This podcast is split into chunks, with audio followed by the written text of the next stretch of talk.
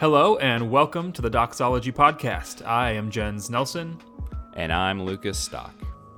This is a podcast dedicated to journeying together on the road that is the Christian faith. We thank you for joining us as we discuss and investigate theology and the Christian life as we strive for unity amongst our diversity as members of Christ's church.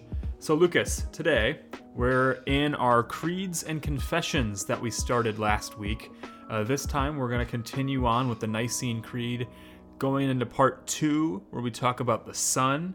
Uh, so, without any further ado, let's just jump into this one. Sweet. I'll uh, I'll read it and then we'll just kind of work our way through it, kind of like we did last time. Seems to be the easiest way to do this. Um, so, picking up where we left off with the the second part. We believe in one Lord, Jesus Christ, the only begotten Son of God, eternally begotten of the Father, God from God, light from light, true God from true God, begotten, not made, of one being with the Father. Through him all things were made. For us and for our salvation, he came down from heaven, was incarnate from the Holy Spirit and the Virgin Mary, and was made man. For our sake he was crucified under Pontius Pilate. He suffered death and was buried. On the third day he rose again in accordance with the Scriptures. He ascended into heaven and is seated at the right hand of the Father. He will come again in glory to judge the living and the dead, and his kingdom will have no end. So, there's a lot here. We're probably not going to touch on everything and we're probably going to touch on some stuff more than others you know i mean that's just kind of how it goes i guess but um, this is definitely the the meatiest section and i think it, you know i mean this is not at all to imply any sort of hierarchy within the trinity but i think it kind of makes sense that the son is the one we talk the most about in terms of um, who he is what he's done and a lot of these little things about him in this first half of this section come from like really intense fights in the early church over trying to work out and understand who Jesus was, who Jesus is. Um, and I think that's part of what makes this such a long section, especially mm. compared to, you know, the one sentence that the father gets. That's not saying that oh, we like Jesus more than the Father. That wouldn't really make any sense. Um, it's, I think it reflects this really, really long, arduous process that that Christians really have have always been undertaking, but especially as we see in the first few centuries leading up to when this creed was written, the um, like I said, debates and the fights over who Jesus is. How do we talk about him? What do we ascribe to him? Um, what don't we ascribe to him? What what do we not want to say about him? I think a lot of that is what we see in this, you know, first half of this section of the creed, which which like I said, kind of I think contributes to why it's so long. Um, so, you know, the first one that I that jumps out at me is is only begotten and hmm. then eternally begotten. So he's he's the only begotten Son of God, and he's eternally begotten of the Father. Um, and the reason it jumps out to me is first of all, begotten is kind of a um, important word. It might not seem it at first, but it's it's quite a loaded theological word. Um, and then also it's it's repeated, which is kind of interesting. Yeah, he's the only begotten Son of God, the eternally begotten of the Father. Like it it it kind of makes it, you know, drives the point home. I think a little bit. Um, obviously, only begotten Son of God. I think of John three sixteen. Um, I I can't remember if there's another like specific verse where you know only begotten is used of, of Jesus. Um, but I know um, the big one, you know, the most obvious one is John three sixteen, and we can see that language in Scripture of, um, you know, Jesus this as we'll see this person jesus is god's only begotten son which is pretty i mean ineffable like just there's no words to describe really the you know cosmic metaphysical significance of we're saying that this person is actually God. Um, but that is what we're what we're saying. You know, that's what he says. That's what we say, and that's what the Spirit testifies to. And he is God's only begotten Son. He is the Lord Jesus Christ, the only begotten Son of God. But that begottenness is not the same as our begottenness. You know, like I was begotten of my parents. Um, I'm not their only begotten. I have two siblings, but um, I was begotten of them. But that's not the same as right. Jesus's begottenness of God, of the Father specifically.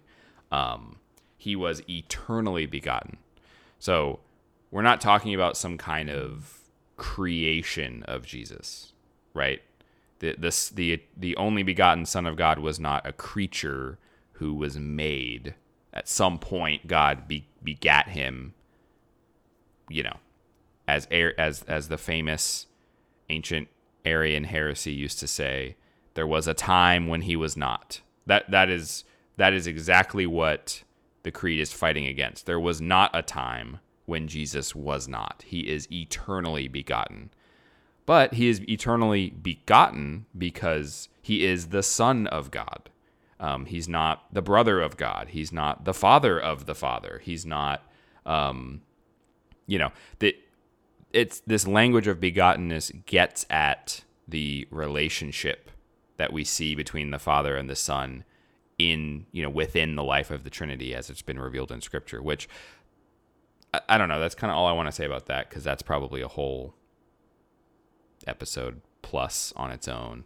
Um, but yeah, so begottenness is kind of a big deal. Yeah, um, and like I think if you've listened to our our heresies episodes, we, we you know last month we spent the entire month looking at heresies, and specifically one week we talked about Christological heresies.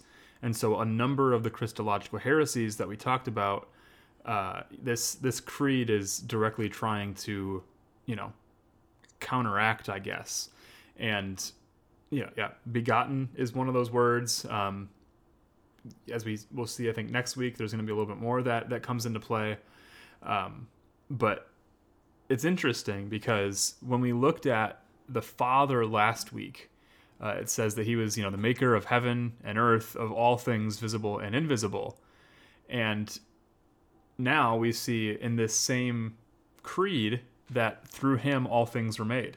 And I don't, I don't know exactly what version you're reading. As you were reading what you have, it was slightly different than what's on my screen. So maybe there's slightly, gotcha. I know there's slightly different translations um, depending on your tradition and everything.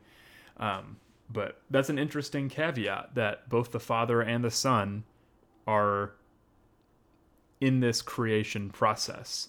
And yeah. It's something that I think, especially when you think of a Trinitarian God, like it's a no brainer. Like, of course, all three members are going to be there. You know, the Spirit was hovering over the surface of the deep. Um, and in Genesis, you don't necessarily know that the Son is there. But now, both in the New Testament, you know, in John 1, and now in this creed, uh, they're essentially teaching that, that, yeah, that Jesus is not just a man, but that he is eternally begotten, and he's also the one through whom all things are made. And again, to quote our ever famous passage of even Colossians 1, in him all things hold together. Um, it's just kind of cool to see to see this fleshed out. Like I'm trying to imagine what it was like to have been at this council where this creed is being drafted and drawn up and any of the confessions even like the, the much longer, you know, articulations of our faith.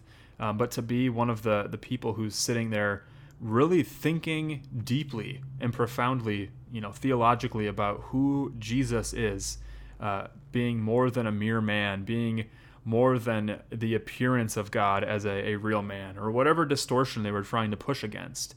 I just I think it's fascinating.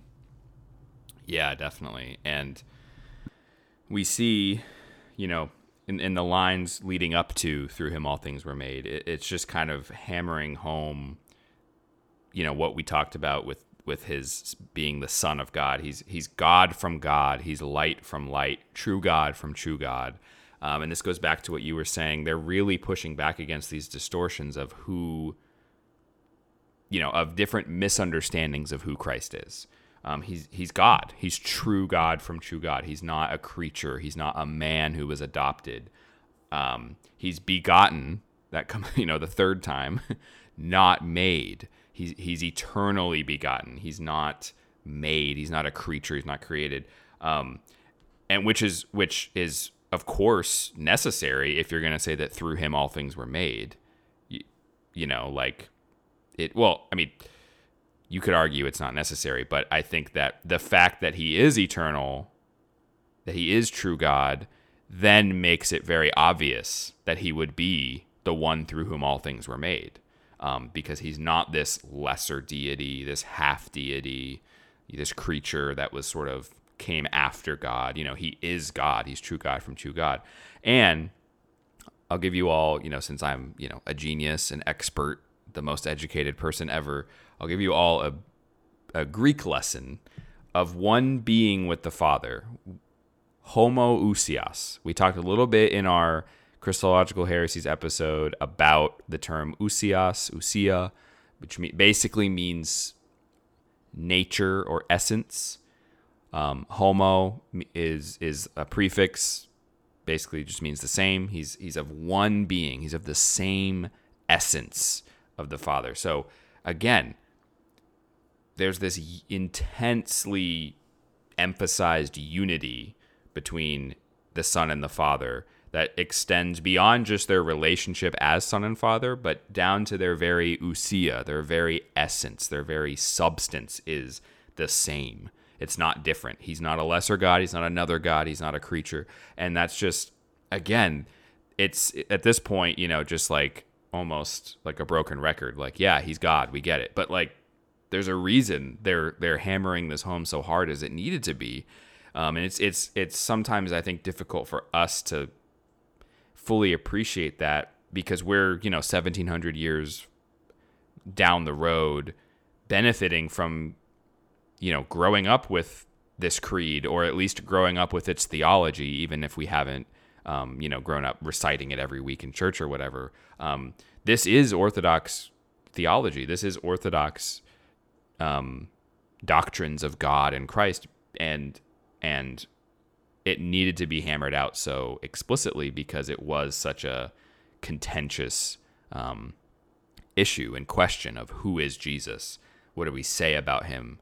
Um, and, and I think the creed, you know, it, it's almost like deceptively simple, but it's so, like you're saying, just imagine being there. Like this sentence doesn't come out of nowhere, you know, like how, how many hours and, and how many minds it took to take all of these humongous ideas that we've debated and we've we've come to conclusions on and then distill them down into this you know half of a sentence like um it's it, I think it it is worth you know meditating on. Um, but yeah, so th- so this is who we believe in: one Lord Jesus Christ, who is the Son of God, eternal, same being, not made, through whom all things were made. So kind of like we mentioned last week, like we're right off the bat just getting some pretty astounding descriptions of this person. Um, and they're you know going back to Colossians one, they're pretty they're pretty cosmic. You know, he made everything, and he is the same as God. Um, and then it kind of shifts gears a little bit. I think I'd say. Um, and we have the the next section, which is a little bit more. I don't know how to say this. Practical. It's almost uh, like a just like a like yeah practical like how it applies like why it's why it matters like why it matters yeah. that who, who Jesus is and what he's done. Yeah, and it, it kind of gives a little bit more detail, I think. Detail for us, and then also detail um, about Jesus in terms of his life on earth, which is also incredibly important and part of this, you know, debate and questioning that had to be done about what do we say about Jesus. Well, for us and for our salvation, which is really like oftentimes in in church when we recite this, I I kind of my mind kind of hangs out there for a little bit. Like it, such a profound statement of just recognizing, um, you know, why Jesus did what he did, you know, for us and for our salvation. It, it's it's quite amazing. Um, and what did he do? He came down from heaven and was incarnate from the Holy Spirit and the Virgin Mary. Um, so again, we have this. They're pushing back against these false ideas. He comes. He's incarnate. This God is is made man from the Holy Spirit. So we know he's divine, especially as we'll see at the end of the creed, and the Virgin Mary. So we know he's human. It's both. He's fully God and fully human. He's not sort of human or sort of God, or mainly human or mainly God. He is God made man. Um, which, you know, we could spend Like, an eternity and we will spend an e- Like yeah. we take, I feel like, which sounds ridiculous, but the fact that we take the incarnation for granted. I mean, we celebrate a holiday every year. It's called Christmas, in which we are celebrating God becoming a man, the pre-incarnate, eternal creator of the cosmos became a man, and it's maybe because I don't know why. Maybe it's just presents and Santa Claus is just that attractive and appealing that we neglect this unbelievable fact of human history. Um, but it, yeah, it, it blows your mind when you actually stop to think. Like, think about John 1. Like, read John 1, 1 through 18. Like, right now, pause our episode, read John 1, 1 through 18, and tell me that you are not just floored, that your, that your jaw is not on the floor. Uh, the fact that in the beginning was the Word. So, we're, we're, someone's in the beginning, and we're going to come to find out that it's Jesus. And this Word came to earth, he tabernacled among us. And why?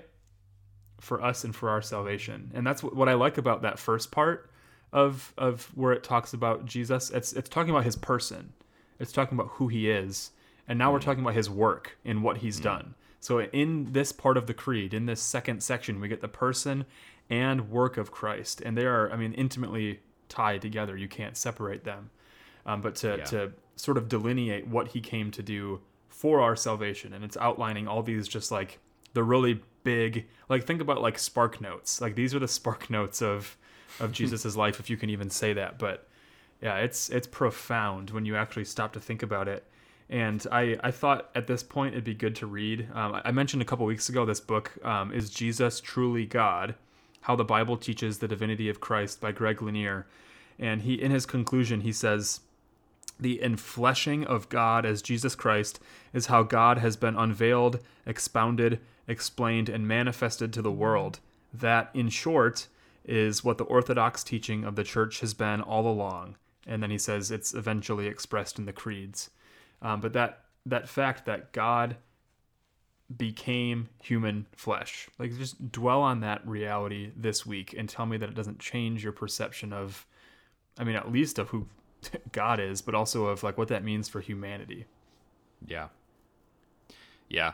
And I also want to kind of take a quick sec to zoom out a little bit because you made a really good point that we didn't make last week and I want to make before next week. We have the person and the work, like you said, of Jesus, you know, who he is and what he's done or, or doing. And we'll get to the rest of, of what he's done in a second. Um, but that that's also what we see in the first part. One God who is the Father, the Almighty, maker of everything. So we see it, you know, it's it's a lot quicker, but we see who God is alongside or, you know, therefore we also see what he's done. You know, what his work is or what his work was. Um and we see it again with Jesus. And what I think is really important is that pattern. The reason I, I want to point out and I like to point out that pattern is I think it's going to come, it's going to be really important in the third section when we talk about the spirit next week. So I kind of want to like call back to last week and, and, you know, wet your whistle a little bit for next week on that point of, of the, the, the, um, the creed is presenting each person and their respective work in this very seamless way that it's easy to miss. Um, and I, think, you know, we'll talk a little bit next week. I think it's easiest to miss in the Holy Spirit section, which is also like the worst place to miss it, I would say. But, but, um, I think that it's worth pointing out because I know for me, it, it really, I, I, I had, that was pointed out to me and I was like, whoa, how did I never notice this? Like that's huge. Um, so I think it's really key to keep that in mind as we think in sort of broader, like, you know, not just the content, but like the structure. What is this creed accomplishing and how is it going out to do it? It it's important to keep in mind that what it's doing is laying out the essentials of the faith by telling us who God is in his three persons. Is that how you say that? In his three persons? Who God is in three persons and what these three divine persons have done. So, continuing with what Jesus has done. You know, he, he was incarnate, he, he was crucified. I'm sorry, we haven't gotten to that. he was crucified, um, he suffered death, and was buried. Go back and listen to our Apostles' Creed episode, which was like, golly, like probably like third episode. Wow. It was really? episode number three. Yeah, way back in like end of February, beginning of March of Thanks. this year ambitious. Well, I'm kind of glad. I mean, I guess it makes sense. We we you know, it makes sense. We we were calling it the essence of the Christian faith, Yeah. which you know is a pretty for a theological podcast. That's a good place to start. yeah, very good place to start. But we you I shouldn't say we have a really really good discussion of of suffering, death, and and and uh, here you know in my translation was buried in the Apostles' Creed. He descended to the dead, or he descended unto hell. Um, you know, this is kind of the that parallel is he's he's crucified, he's di- he dies, he's buried. Um, what happens in that is huge, and and you know we've already um, released that episode, so go back and listen to it if you haven't heard it or if it's been a while because it has been a while. Um, but that's a really really important discussion, and um, it's just it's so cool to think about. I will say, I, at some point, I do want to have just an episode where we talk about he descended to the dead. I might even want to see if we can bring Matt Emerson on because that would be super cool. hey Matt, I know you're listening. I know you really admire us, so So come on, DM us. come on in. Um, but yeah, yeah. Sorry. No, no, no, no. Um, and you know, he, on the third day he rose again in accordance with the scriptures. He ascended into heaven. He's seated at the right hand of the Father. He will come again in glory to judge the living and the dead. His kingdom will have no end. I'm I'm sort of skipping through that, not because they're unimportant. Um, it, you know, on the one hand, they're very familiar, like you said, spark notes of the gospel story. You know, we've got Jesus' birth um, into human life, his, his crucifixion, you know, Holy Saturday, Easter, and then the Ascension, and then the future end of of history when he you know fulfills everything and he comes back. And um, we could spend our whole lives thinking about and talking about any one of those parts of the story. Um, I don't know that you know we're going a little long for a Friday episode, so I don't I don't know that we really need to. Um, but that's not to diminish how important all of these parts of the story are. I mean, I mean, there's a like I'm serious when I say we could spend our whole lives talking about he ascended into heaven. Like I really don't think that's an exaggeration. Right. That no. you know, um, and but but like again, kind of zooming out, you know, this is supposed to be about creeds and confessions, you know, as a series as a whole. What is the creed doing? He's we're talking about who Jesus is, and we get the gospel story presented to us point by point, um, from beginning to end. The the historical, real, actual events of Jesus' life, going from birth, incarnation, all the way up to his ascension, and then pointing forward to what has not yet happened when he returns to inaugurate his kingdom, which does not last a thousand years. Well, I was gonna, I was gonna make, a, I was gonna make a point. We've had a millennial episode where we talked about the views of, of the millennium, the thousand years. I, I, I'm gonna say this right here, right now, guys. As we make our way through these historic creeds and confessions, I want. This is something that fascinates me.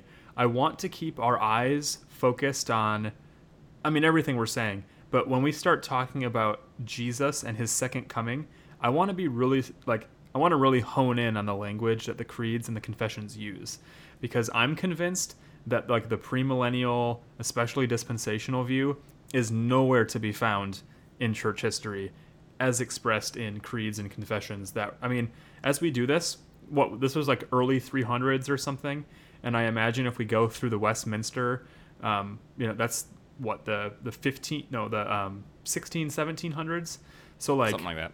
that's a pretty big swath that we're going to cover of, of church history where there's not going to be much language about about dispensational theology that's a complete sidebar like it'll be fun to look at um, Yeah. but it is at least fascinating to consider that you know this this theology that's so prevalent today has very little evidence i guess to it being attested to in, in early creeds and confessions Now, one thing that is interesting that I also think on this, you know, specifically on He will come again in glory to judge the living and the dead, um, sort of important to note, helpful to note, interesting to note, but in a slightly different direction than that, is um, that so sh- surely, you know, without a doubt, um, you, the the early church, the medieval church, the Reformation church knew nothing of dispensationalism, you know, proper.